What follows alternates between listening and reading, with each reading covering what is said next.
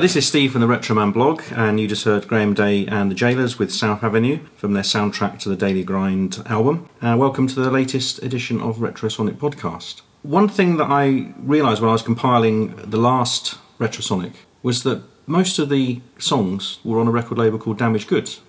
And I thought, oh, why, why don't we just do a special, be done with it, and do a Damaged Goods special? So we've gone one step further, and we've actually got Ian, the MD of Damaged Goods. Welcome, Ian. Wise choice. Thank you. Hello. Thanks for joining Yeah, us good today. to, good to be here. And we're also joined by rock photographer Paul Slattery. Good evening. Good evening, Paul. Nice to see you, here. Hello, Paul. Yes. How are you? Not too bad, mate. Looking well, mate. yeah. And you two know each other. Um, you've known each other for a while now, have you? Oh, we have. back uh, 20 years. We've mustn't it? fallen into each other at many a gig over in the last 25 years or 24 Yeah, 5 yeah, years. yeah. Yeah. Mostly gigs with either uh, the Manic Street Preachers or Billy Childish involved Yeah, in right. the early Start days. with, yeah, and Yeah. then Right. odd occasions where we've just bumped into each other in a blind haze of Yeah. Camera, camera, and drunk person. And that, so that was Graham Day, and that was uh, you released the soundtrack uh, to the Daily Grind, which is a, a- Yeah. fantastic album. We've already played. We we play Graham Day nearly every every episode. And although we we started off at the beginning doing the podcast trying to say we're never going to repeat ourselves. We're Mm. never going to have an artist. this- We're going to do a different artist every every episode. Graham Day, mm, we've broken that rule, but luckily he's had so many different bands. Yeah, Like- yeah, there are quite a lot. Yeah, it's like Billy. The, I think that whole Medway thing uh, just seems to inherently make them just keep changing their name and doing something slightly different, or Yeah. or exactly the same in some cases, Different name. uh, under a different name. Yeah, yeah. You know, some some people from Medway have released the same song about twenty times under different names and. But it still Probably sounds ten great, different times. Yeah, and, and it's still fine, and, beat we- it, can you? and people still buy them, and you know, and I still think it's a new track every time I get it. I go, oh, it's that one again. You know, it's never a bad thing. Yeah.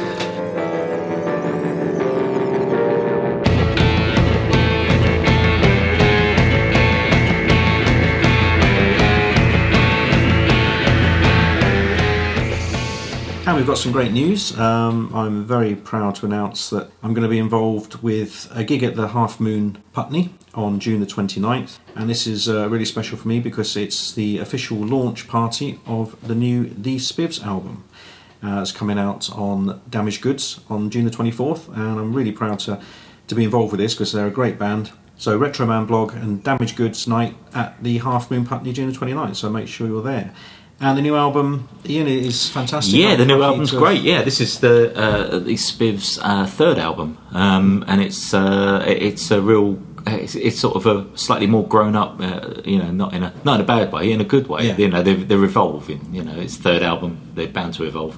Um, the first album was very much more punchy, free chord sort of, uh, bit punk rock, bit garage, um, and uh, the second one sort of followed on a bit, but had inklings of sort of so. moving forward. There's you know, certain songs that, that yeah, thought, there was a few really- slower ones and a Yeah. few more interesting sort of chord changes and Yeah. just a bit more clever. It's a great record. There's no genre to it. No, it doesn't. Uh, you don't- it's and not an it's- easy stereo. You can't just fit it straight into. Well, that goes on my garage section, or that goes on my punk section. right, It's like, yeah. well, that one's going to go on the floor because you won't be able to put it in your. That's you right. know. and it's just a good album in its own right. It's a very strong record. And um, I said we're going to play the first track from the album now. And here's The Spivs and Social Network.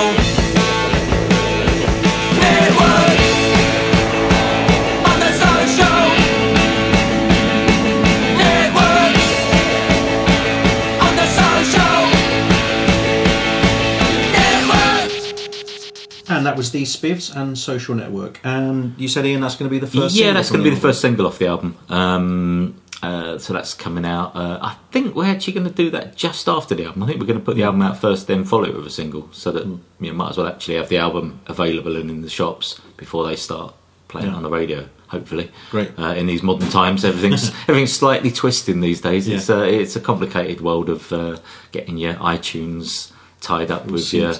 Real records and your virtual records and Yeah. your uh, and obviously the illegal downloaders well, might catch them out slightly, but yeah, who cares? Home taping is killing music still.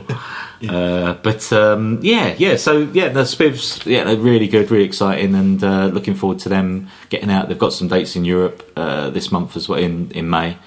Um, and uh, yeah, more more power to them. You know, it's it's evolving into uh, you know a, a nice a really nice band, really nice people, and, and it's just sort of uh, it's working quite well, and you know, it's uh, it's good fun. So when did um, Damaged Goods start off? Uh, 1988. Okay. Even though I'm only 24 now, I was going to say, Um, look yeah. it, doesn't it? uh, no, I was actually 24 when I started Damaged Goods, um, and it started it was just a whim. Really, it was 500 quid.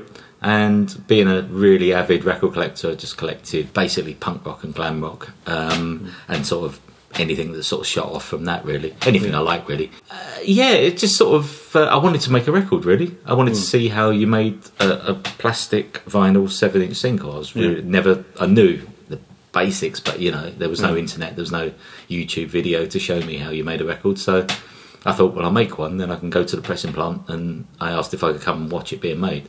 And they, Oh, right. they thought it was quite a novelty. And yeah, what a smoky, greasy hole it was. yeah. yeah. And uh, what was your first uh, seven-inch record? My first seven inch was uh, Slaughter and the Dogs, uh, a song called Where Have All the Boot Boys Gone, which was one of my very favourite singles from 1977.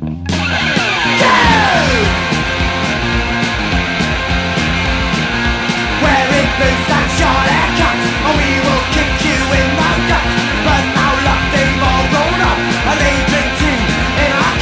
cup. Some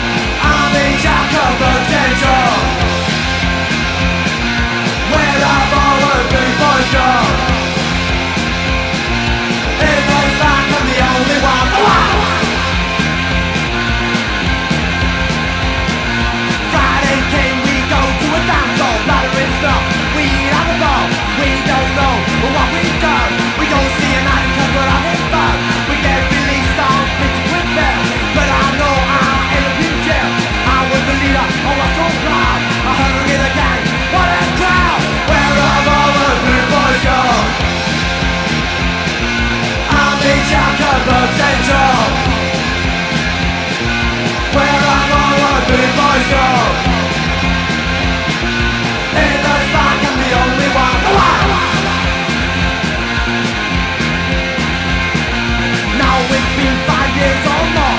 I just don't know what for. I don't know what I am.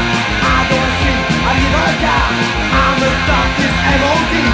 I'm a try, a try to be new. I'm a listen, I'm a try, I'm a move, I move or die.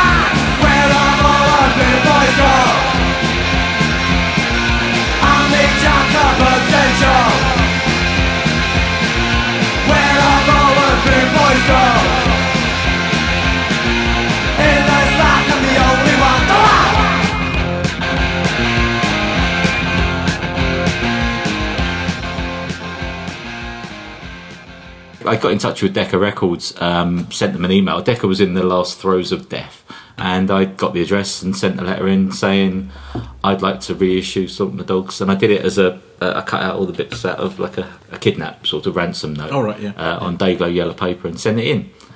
and weirdly, about a week later, I got a phone call from a bloke there. And he phoned up and said, "Oh, right, I, I got your letter. How long have you been a record label?" I said, uh, "This will be my first record." He went, "Oh, right." And he said, "You know, what sort of advance are you talking about?" And I said, "What does that mean?" And he went, "Oh, don't worry." He said, "Oh, I, I live in Chingford. Uh, I'll drop off a contract." He turned up on my doorstep, uh, knocked on the door with his contract. that was not far off a yellow pages. It was quite big, and I looked at him. and went, "Oh, hello. Uh, that's nice. Um, what should I?" do?" He said, "Just sign it." Doesn't matter. oh, so I did. I just signed it, and he came back the next day with the tapes, Okay. and it was that easy. And that would never happen now. And that was just pure luck.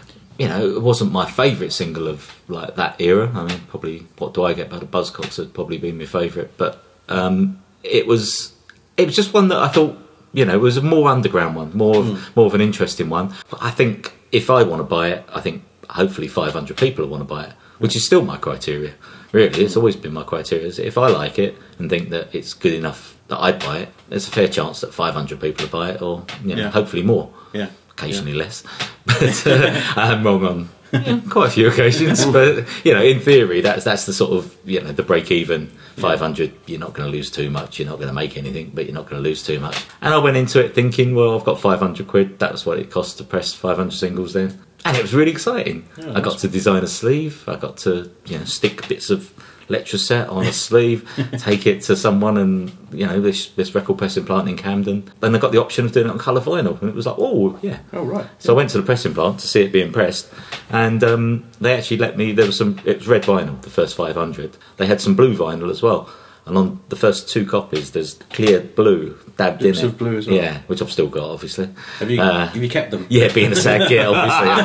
Yeah, yeah, yeah. They're not, they're not on eBay Yeah. or anything. No, no, I've got number one and number two, and maybe I should sell number two. now everyone knows about it. Oh yeah, that'd be a Um, big but, demand. then. but yeah, it was um, it was just really exciting, and I Yeah. got a record. I did a nice label using my old typewriter. The Damaged Goods logo evolved from my old typewriter, Yeah. uh, just because that was the only font I had. Okay. There was no Mac. There was no there was no fonts.com. DIY. Yeah, yeah, yeah. Well, it was. Yeah, I mean, I, I made it like a fanzine. You know, the equivalent of a fanzine. I'd never done a fanzine, but I always loved fanzines. I loved that DIY aspect, and yeah, so it meant I could do a bit of DIY. Um, I didn't know what to do with it. First of all, I, I sent I sent copies off to all the magazine, all the no magazine, the newspapers that came out every Thursday. Um, four newspapers came out, music ones in 1988. Uh, NME, unfortunately, still going. Um, Melody Maker, uh, Sounds, and Record Mirror. Uh, free reviews the week after, you know, within two weeks. great. and it it wasn't a plan to start something that I would be talking about in 2013. Yeah. You know, it was just a plan to do one single. I just wanted to make a record. And how did you sell them? Basically, I, I phoned up, got distribution with part of the Rough Trade cartel, as it became. All the indie distributions tied up and became the cartel. And I got taken on by Nine Mile in uh, it's just outside Birmingham. So I drove up there, met them, and and they sold them all. Pretty They much. did? Yeah, Oh, right. I sold how quite a long did it take? Not long at all. First 500 went in a couple of weeks. And how Like, many really did you quick. repress Uh, did another 500 and another 500. Wow. So you know, for a record that wasn't expecting to, I still didn't really make it. You'd never make any money out of seven-inch singles. And is it still on your catalogue? No, no, I only had the license for three years. Right. So by the time I came to renew it, it had gone. You know, Decca Oh. had gone, and it had been sucked into. Of course, now Steve and I have heard the story. We're desperate to get our hands on one of the singles. aren't Yeah, yeah, I was gonna, I was going to bring one to show you. I have still got, I have still got a few copies, but not many. Yeah, yeah. right, right, it's uh, it it led on to other things. I, I got in touch with Giovanni Dadomo, uh, a legendary chap uh, from the Snivelling Shits. Mm, I remember Giovanni. Was he a- Giovanni was a writer on a sound. writer, wasn't Yeah, Yeah. yeah, including people like Steve Lillywhite was living in the Snivelling Shits as well. Oh, really? And Scabies, I think, even. Mm, I've got some pictures of them. Yeah, you have, which was a real shame because that was just after I'd done the album that I yeah. found out you had some Oh, pictures. yeah, better ones than I had. Yeah. yeah, I mean, Gio is unfortunately dead now. He lived life. He certainly went for it, and uh, but a really nice chap, and it was really exciting because I met him, and that was a completely that was my next record was the Shits. This could go on for about eighty four episodes if I carry Yeah. on one at a time, but Yeah. this is a good starting point anyway. But Gio um, was one where he worked at Record and Tape Exchange. Someone told me he was there. I went in, said hello, I've got this. I gave him a Slaughter the Dogs album. Said I'd really love to. Snivelling Shit's Terminal Stupid was one of my other favourite uh, underground singles. And uh, that was all they'd ever done, as far as I know. Well, let's let's hear it. Let's play the Snivelling Shits and Terminal Stupid. Why not?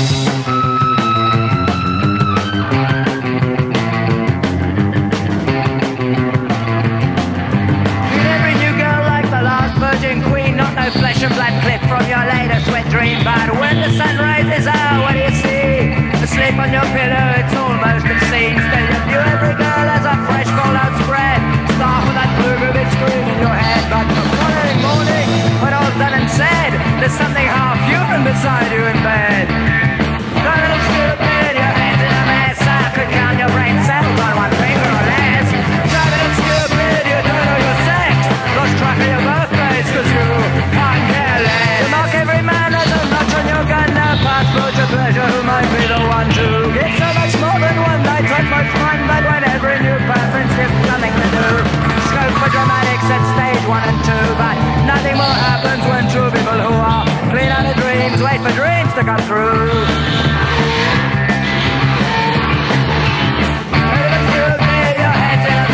Could count your brain cells on one finger or less. Oh, time it you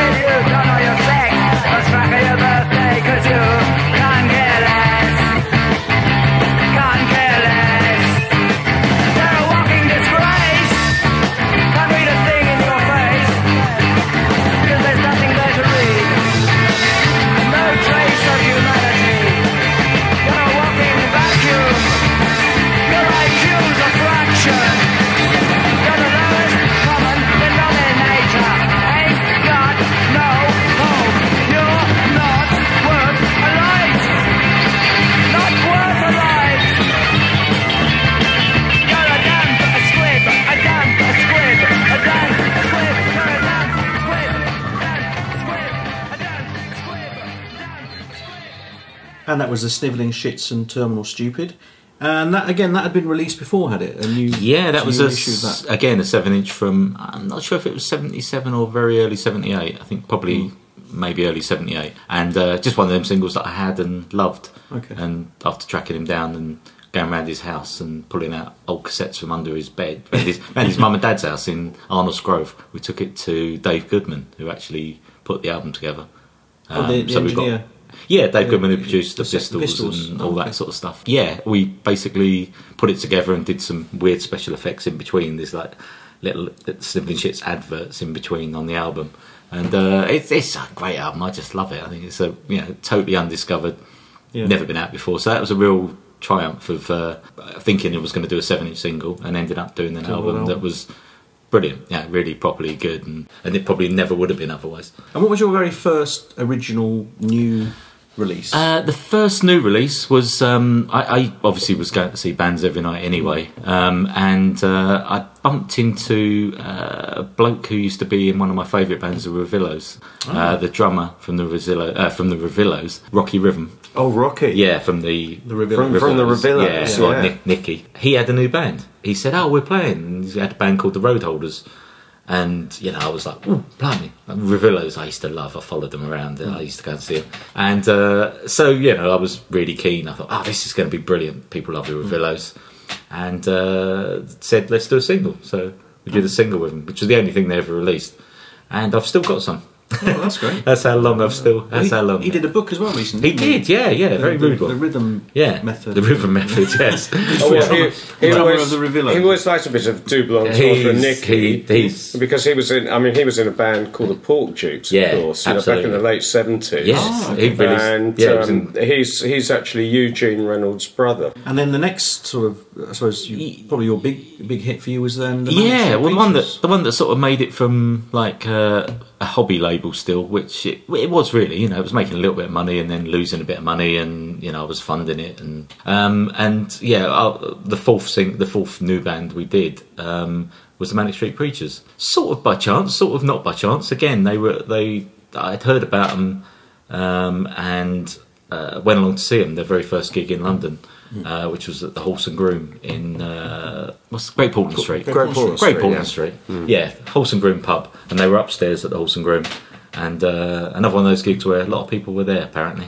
But Yeah. uh, I was definitely there. Uh, yeah, You were one of the few. um, there weren't that many people there, But uh, but yeah, it was great. They were on the, they were playing on the floor, and I'd heard the they did their own seven inch uh, as like a promo trying to get interest uh, called Suicide Alley, um, and I'd got one of those. I sent off for it in the NME. Uh, you could post off a check. I sent off asking them if they wanted to swap it for Slaughter the Dogs one, and they didn't. so I sent a check. I sent a postal order. Those were the days. And uh, so I went to see them, and you know they were great. They were just bouncing around. They were all covered in like you know they're all in white with Yeah. like slogans written all over them. It was like really young, early days, obviously. Um, Well, they were quite exciting at the time. they were amazingly I mean, exciting. yeah, they were it's hard great. to imagine what they're like now compared with what they were when they started because they were at the time music was, for me was, was pretty dull. And I think you probably found that as a, as a photographer you must have thought the Manics were were heaven sent for you as a Well, it was. I mean, I first saw them in 1990, the end of 1990, and I thought they were they, they were just young boys, really. Yeah, very much so. They Yeah, were really, really young, young and and like- but they had ideas. Yeah, and from a very small town, and sort of like you know, they were they were they were not affected by London. They weren't sort of you know, it was very much they grew up in a little bubble almost, you know, because they loved the Clash. I mean, obviously they, They did, very they much were. loved the Clash. the- These were four. which in- they denied didn't they at the Well, yeah, but these were four yeah. intelligent you young the- guys who, who, who, who, who, as you say, they loved the Clash. They've been completely affected by the Clash. No Completely, question yeah. I mean, the first single, there's only three of them on the cover, Yeah. like the first, Oh, you know, like the Clash. Exactly. And the only reason, and I, that was a great story. That Hmm. very first single, the reason there's only three of them on the cover is because Richie took the photo. that, isn't that brilliant? where were you when they needed you Paul Yeah. Isn't that brilliant though? I think that's just wonder- yeah. wonderful. That's one of the best, I, I said, why, why, are you, why aren't you all on the cover? Oh, he took the photo. Genius. They just want to. They want to escape the grimness of uh, of, the, of, the, of the little town. in- Blackwood, yeah. In Blackwood, in Wales, Blackwood. I mean, they, they, they couldn't wait to get out of Blackwood, although they ended up spending, going back there and living and living close by. But uh, you know, when I first saw them in a little pub up in uh, West Hampstead, they were phenomenal. Yeah Oh, they were Absolutely great. The energy they had, like mm. early on. I mean, well, this, I, you know, I still think I still really rate them, and I've always rated them. Mm. I've always thought they were, you know, I've not got fed up with them really. It was something about it, and I, I, so I just went up to them after saying, "I've got a record label. Why don't we do a record?" And they were they were sort of fine. I couldn't. They're, they're fairly thick Welsh accents as well, and it was noise in the background, and I was we were having trouble communicating. But they knew who I was because of the label, and they I knew who they were. So we got in, they got in touch, and they came up to London, and they wanted to actually come round and my house. Uh, they came round my house to check me out because they were were quite thorough. Yeah, pretty much so. Yeah, I think I was being interviewed, and uh, and basically we sat there playing Sega Mega Drive for hours and hours. And if I remember, I think I won. did you beat them Yeah. was that part of the deal EA won- Hockey, I think it was. Yeah, it was EA Hockey, 1990. and uh, yeah, and so we agreed we did a single. So we, uh, it was one of the first ones I'd actually had to been asked like, where should we record it, and I didn't really know. So it ended up in Redditch, uh, a studio called Workshop Studios in Redditch, where I'd done one other track with a band called The Sect, who were from Birmingham, um, and uh, they went up there and knocked out four songs in about a day. and this Uh, became the new which became Art the Riot Right EP. EP. Yeah. Okay. well let's hear a track now let's hear Strip It Down Yep.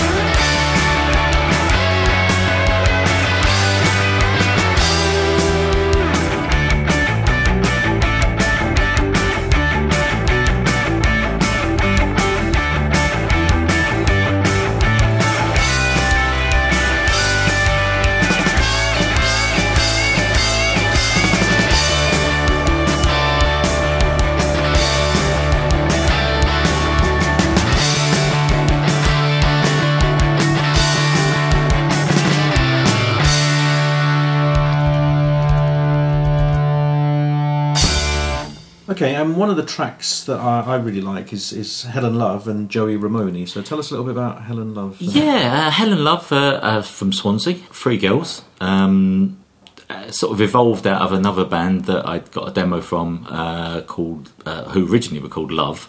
Uh, unbeknown, unbeknownst to Arthur Lee, uh, and uh, changed the name quickly to Love Sick. And there was one track with uh, a girl singing, who happened to be Helen.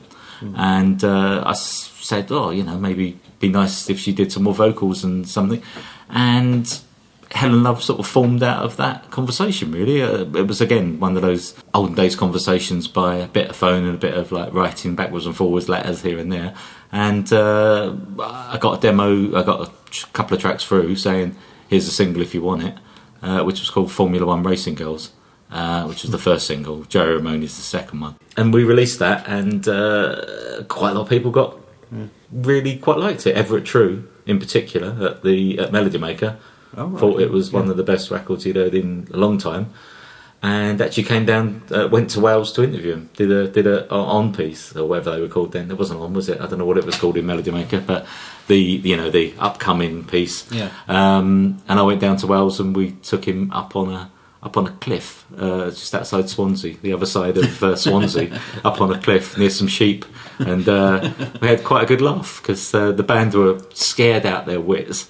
I was scared out of my wits because the band was scared out of their wits, and uh, I ended up just talking to him about punk rock and the Buzzcocks and about sheep falling off the cliff. there was all the, if you look over the cliff, there was all these sheep that had obviously just wandered off.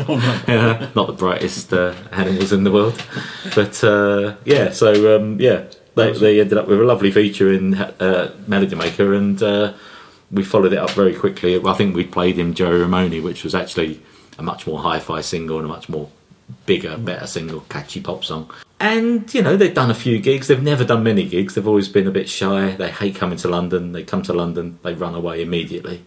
if they if they if you think Elvis has left the building quick, they're probably already on the M4.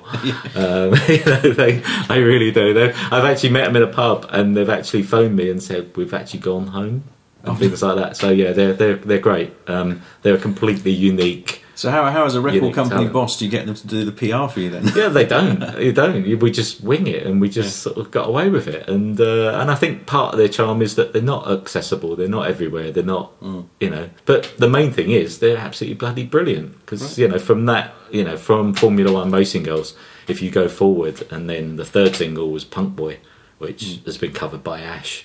Various like people, Ash released it as a single, you know, and things like "Long Live the Mu- uh, the UK music scene," uh, "We Love You" is absolutely amazing. Well, let's hear Helen Love and Joey Ramone. She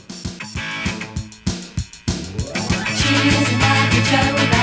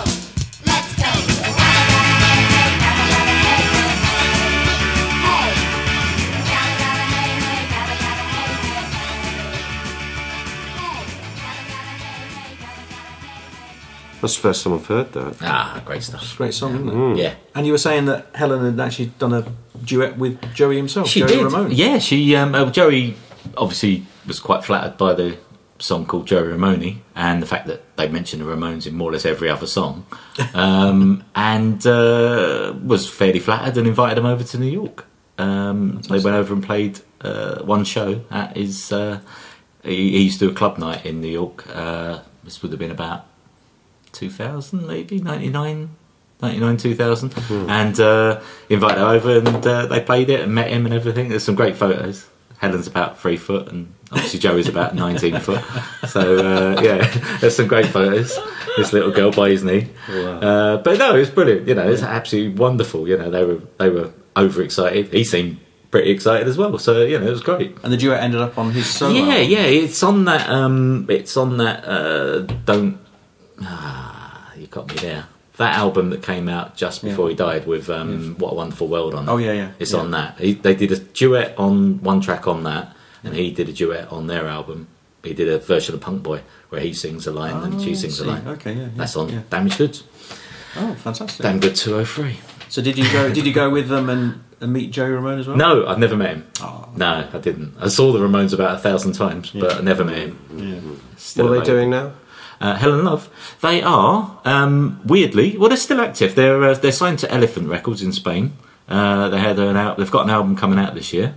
Um, we did a single at Christmas. We did a Christmas single with them and Ricardo from um, Ricardo Autobahn from the Cuban Boys. They're actually reforming for one gig, or not reforming. They're not deformed, but you know they're. Uh, can you say that?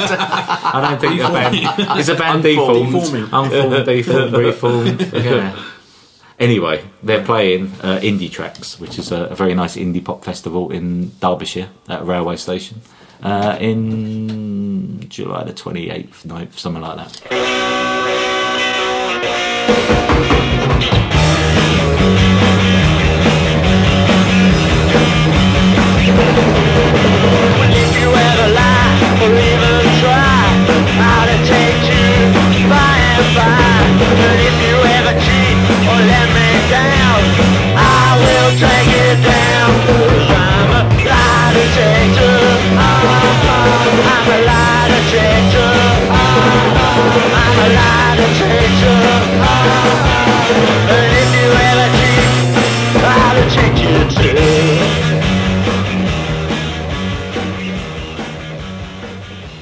So to me, damaged goods. If I think about damaged goods, I probably automatically think about Billy Childish. Billy. yes, Billy Childish. Ah, yeah, I know. I remember. Yes. You, you've, yes. you've obviously working really close with Billy over the yeah, years. To, since 1990. Yeah. Um, again, that was uh, just one of those things where I used to go and see the Caesars, uh, the Mighty Caesars, um, and the, I went to the, what was the last Mighty Caesars gig where they didn't actually turn up. Billy did. The rest of the band didn't, because no one had told them, or there was all it was all going wrong. so they didn't have Uh, Facebook then, you see. no, no, no. It was well before Facebook, and you you know, know it was Billy. Billy still hasn't got a mobile phone, so you still can't basically contact him. You know, smoke signals are the best way. Um, and Pocahontas. yeah, yeah, smoke signals are definitely actually more apt than I thought when I said that. Actually, yeah. Um, but uh, yeah, and I, I just sat outside the Dublin Castle with him. Uh, my old cliche of "Here's sort of the dog single." Uh, can I make one for Came you? handy, didn't it? Yeah, yeah. No, I, I used it for certain people. Yeah, there's certain people I'd give that to, and certain people I'd give other ones to. You know, I'd, I'd target it and say, "I've done this. How about I do one with you?" And basically, I, I gave him that, and I said, "I've got a record label. I'd really like to do something." And he went, well, "What do you want then?" And uh, I said, um, he's, "Well, pick a couple of tracks, and you know." And it was that easy. So, and I didn't know him, and he was quite scary in them days because he was quite a boozer. Um, and uh, what's her name? That artist woman was Tracey Emin. hanging around at her. Basically, a couple of days later, we, we had a single, which was a split single with the Headcoats and the Headcoatees, who had just about started at that point. So for the uninitiated, what's the difference between the head coatees and the head coats? genitalia. if I'm honest. One group's got three members. The other Yeah. group's got four members. Absolutely, yeah. Oh, okay. Yeah. The three member Yeah. group are men. no- the none of four this- member group are women. This doesn't relate to the deformed or the reformed. And there's been relationships between the men and the women. Yeah. All right. Oh, it's a messy business. Yeah, it's a Yeah, we don't, whole we messy don't want to get into that business, yeah. territory. I We're, know, we're know. heading into Dallas. uh, but um, no, basically, the Headcoats is three chaps uh, John, Bruce, and uh, Billy. Um, Bruce, who was originally in the Milkshakes and the Pop Rivets as well, um, missed out on the uh, Mighty Caesars for some reason. Never quite sure why, but he wasn't in the Mighty Caesars. And um, uh, yeah, and uh, to my mind, probably they're the you know probably the finest moment, just because it was a long, a fairly long ten year burst of amazing amount of output over that over those years. And sorry, the difference is the the girls evolved sort of out of the Delmonas a little bit with uh, Ludella Black, uh, Sarah, along with Kyra, uh, who was uh, partners with Billy at the time, uh, Debbie, and um, um, I've forgotten one, haven't I? Oh, Holly Golightly. Sorry. Oh yeah, of course, yeah. Oh, shoot me now. forget? Uh, yeah, and Holly, obviously, um, who sort of been around the sort of scene for quite a while. And uh, yeah, basically, they they would really get up and sing songs while the Headcoats played. So, but they'd have their own songs and some of their own songs, and some they'd just do versions of Yeah. Headcoats songs or Caesar songs or even milkshake songs.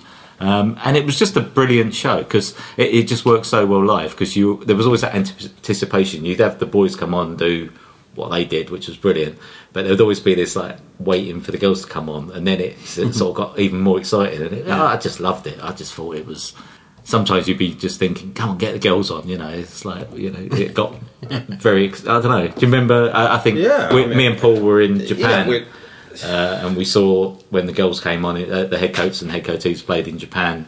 Uh, a week after the Manics played, Hmm. uh, uh, me and Paul were slightly tipsy uh, during during Japan, but we At the anti-knock club at the anti knock in Shinjuku. Shinjuku, yeah, Yeah. yeah. yeah. So But what in- were you two doing in Japan together then? Well, I was. I, I'd, I'd gone over there to photograph a Manics tour. All right. And then Ian had said that um, he was going watch to the go over there with the Headcoats. So I Oh, said, right. "Oh well, we will meet up." Yeah, well, I went early. I went to see the Manics as well. That- so, that's right. Yeah, Yeah. ridiculously early gigs. So um, it was it was great being at the Anti Knock Club because the uh, the fans were just mental. Yeah, well, they were very quiet while the boys, when the Headcoats were on. Yeah. the Headcoats was on, and then Once the girls as soon as the girls got on, Yeah. and, like, you know, as we woke them up, Yeah, yeah. uh, I remember having to wake one one of the head coaches up to go Mm. on stage. But when they came on, I mean, Kyra would do this sort of scream. Kyra could scream like a Mm. banshee. Uh, and she would just sort of do this. I can't do it, obviously. Um, and that place went mental. All the speakers nearly went over. I remember like holding on to we were on the side of the stage trying to hang on to the speakers, and it just went absolutely mental. But for the boys, they were all very quiet Yeah, and restrained, respectful. and then it just went nuts. And uh, yeah, brilliant, brilliant gigs. And which track have you chosen to play? Uh, I've chosen the first Head Coatees single, the first Head Coatees uh, proper solo single, uh, which is called Davy Crockett. Uh, a truly wonderful song. Well, let's hear that one. Whoa,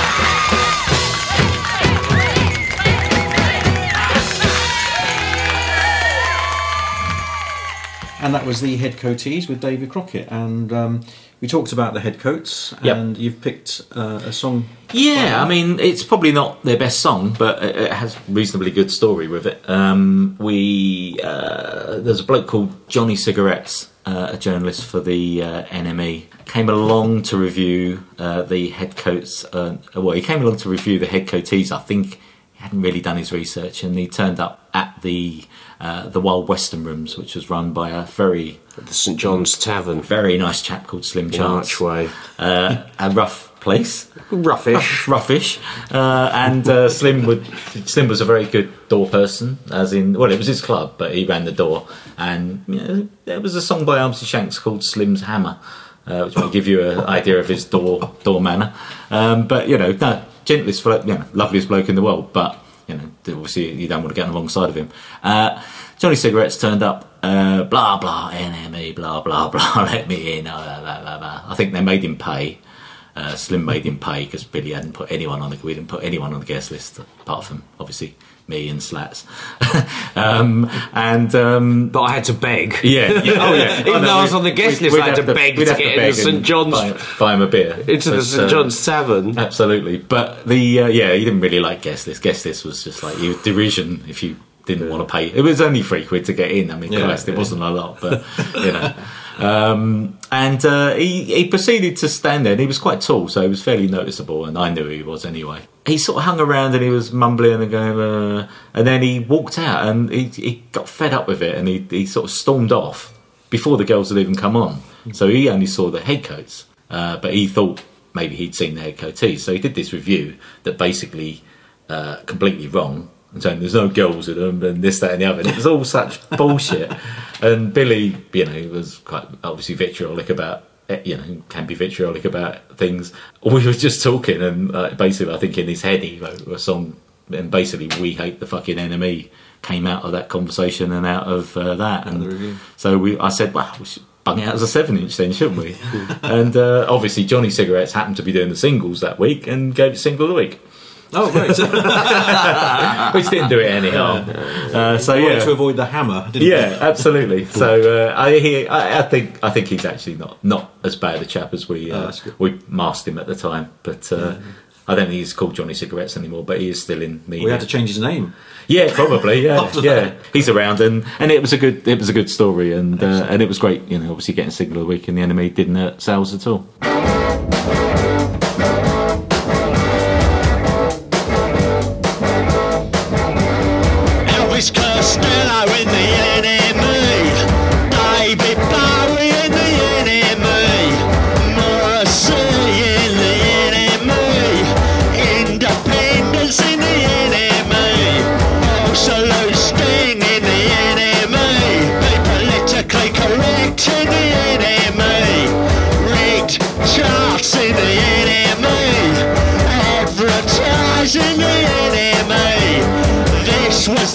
Clash in the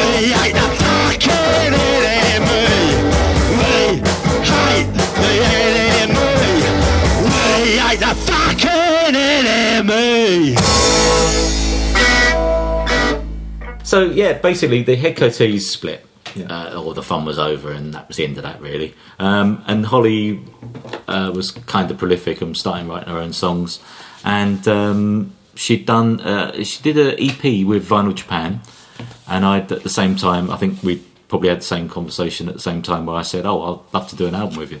And uh, and she did. So we did a single, uh, which is the track you're about to play, called "Virtually Happy," which is still one of my very favourite Holly Golightly songs. Yeah, this is a great track. Um, just got that uh, uh, something of the Reckless Eric about it. Mm. And there was always something. Uh, which, funny enough, there was a cover of Reckless Eric on the first album, but this has Okay. definitely got that droll sort of whiny sort of Reckless Eric sort of feel Yeah. about it. Um, Well, this is and- a fantastic track. So Yeah. let's hear this now. This is Holly Golightly and Virtually Happy. Feels like a god has come over me.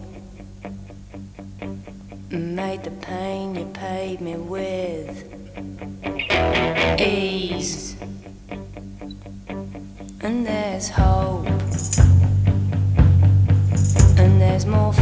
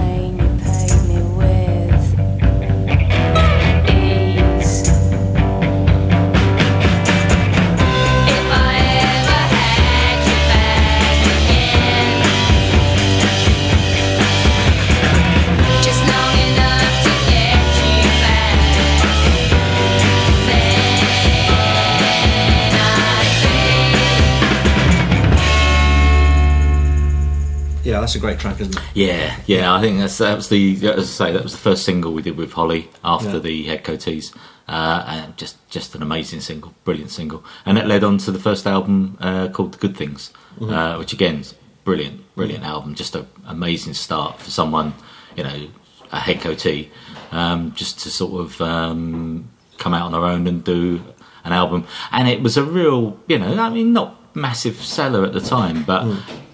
Certain people in the right places got it and heard it, and you know, it was one of those albums people were talking about. Certainly in America as well, um, where the Headcoats had sort of made quite a dent. They'd been over there on tour quite a lot. The Headcoatees had been with them.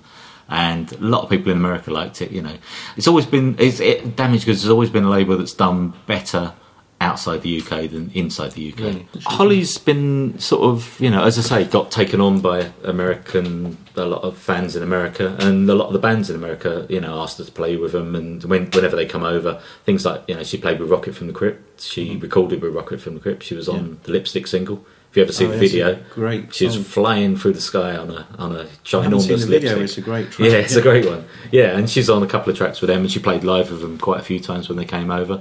Um, and obviously, the White Stripes is the the big one. Yeah. Um, she was on Elephant, uh, doing the duet at the end, the last track on Elephant, which Mm. was recorded at Toe Rag Studios, which is where we record more. Well, at that point, we recorded more or less everything. Uh, You've uh, got a, a, quite a close relationship with. yeah, Tom, yeah. Liam, Liam's a great bloke. Yeah, I mean, we've known Liam since uh, you know the 91, 92. That head coat it all came out of the head coats and out of that sort of scene. Um, and yeah, no, Liam's you know great. He's got a very, very good ear, and he can he can. Uh, he can certainly record, and he's got some of the best equipment. Um, and you know, it, there's him and another studio now called uh, Gizzard, which is Ed, who used to also be at Toerag. And between them, you know, they they're just great. You know, they're they're perfect for recording um, the sort of music that we like. You know, we like releasing really. Um, but no, Holly, the, the the White Stripes thing was obviously very beneficial because we had the Truly She Is None Other album out, which we're reissuing uh, in July. Which is the tenth anniversary of that album. Same Yeah. time, must be the tenth anniversary of Elephant as well. Cool. And Jack That's White did, and Jack White did sleeve notes Oh, uh, for our album, which was quite fantastic. handy. So yeah, that's probably our biggest album by default, just because that got such massive press uh, that it went through the roof. But it's a great album. You know, it's got some brilliant songs on it. Uh, one was used in a Jim Jarmusch movie uh, in Broken Flowers. It was the main theme. Tell me now, so I know.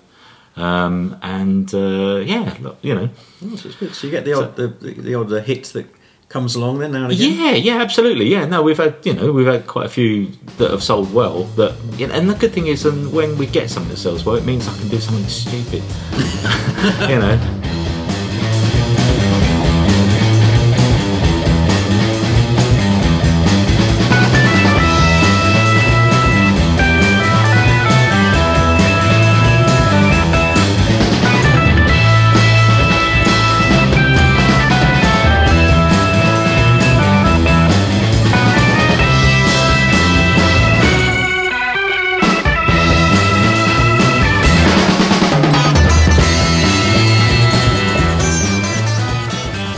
Right, this is Steve from Retroman Blog, and uh, you just heard Graham Day and the Gaolers with South Avenue. And welcome to the latest edition of Retros on the podcast. And- Oh, fuck. fucking hell. Oh, there's a bloke cutting his grass. oh, no, he's not. Oh, well. We'll have to go inside. Paul's got him there as well. It's all going very well. Yeah.